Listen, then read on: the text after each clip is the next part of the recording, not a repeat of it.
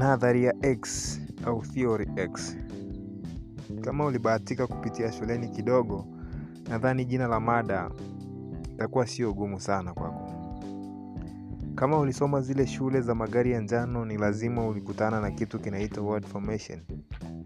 Lakini pia kuna wapwa zangu ambao sisi tulichapa lapa tukazikata kilomita kadha wa kadha kuitafuta shule ya kata ilipo, maarufu kama St. Kayumba.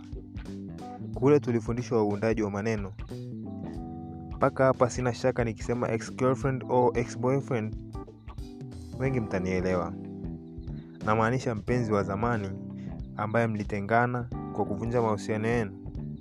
Hapa sijui kama mliachana, uliachwa au wewe ndiye uliyeacha.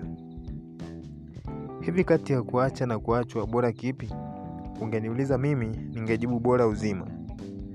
Nasema hivi kwa sababu wakati watu wawili wanapendana hadi kuingia kwenye mahusiano ya kimapenzi, hakuna hata mmoja anayekuwa na uhakika kwamba mapenzi yatakwisha lini, kwani hajawahi kuona au kusikia mtu anamwambia au anamwandikia mwenzi wake I will love you forever, akimaanisha nitakupenda daima.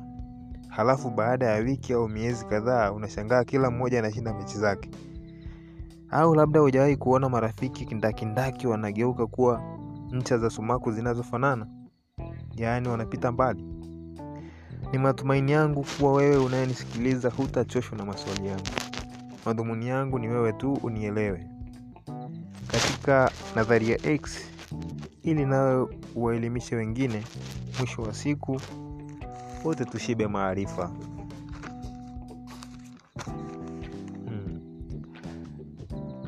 Hebu fikiria unaanzisha mahusiano na mtu ambaye unampenda, naishi vizuri. Na malavidavi yananawiri hadi yanachipua. Inatokea siku moja isiyotabiriwa, aidha anakuacha au mnaachana. Sababu ya kuachana. Sababu ya kuachana kwenu ni yule mtu ambaye mliwahi kuachana kipindi cha nyuma, yaani x Mpenzi wako wa sasa amegundua kuwa unafanya mawasiliano na x wako, mawasiliano ambayo yana harufu ya ngono.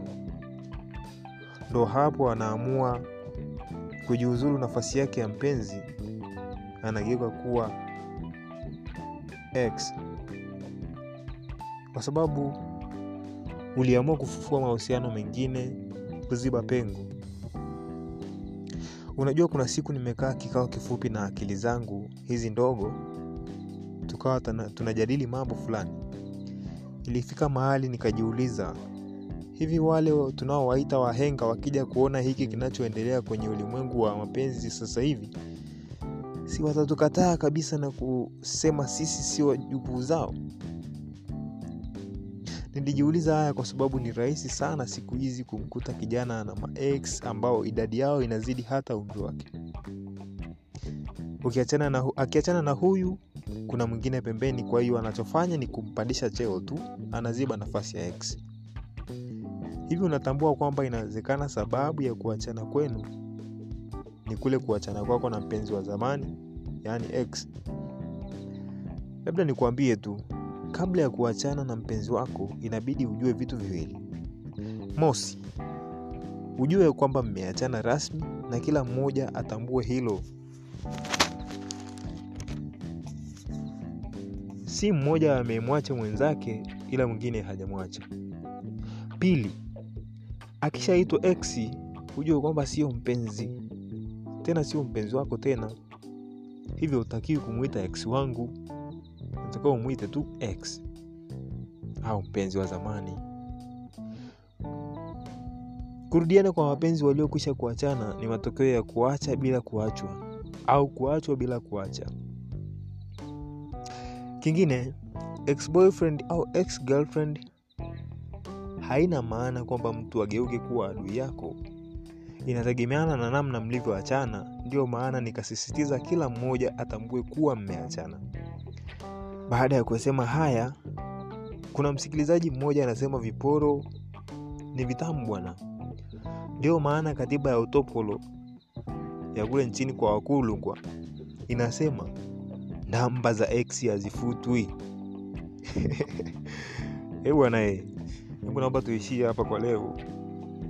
Tukutane kwenye episode nyingine inayofuata kwenye podcast kama hizi. Mi naitwa elisha nasari au unaweza kuwa naita mshamba fulani. Nikute kwenye twitter instagram telegram. Na wengine pote unavyojua see you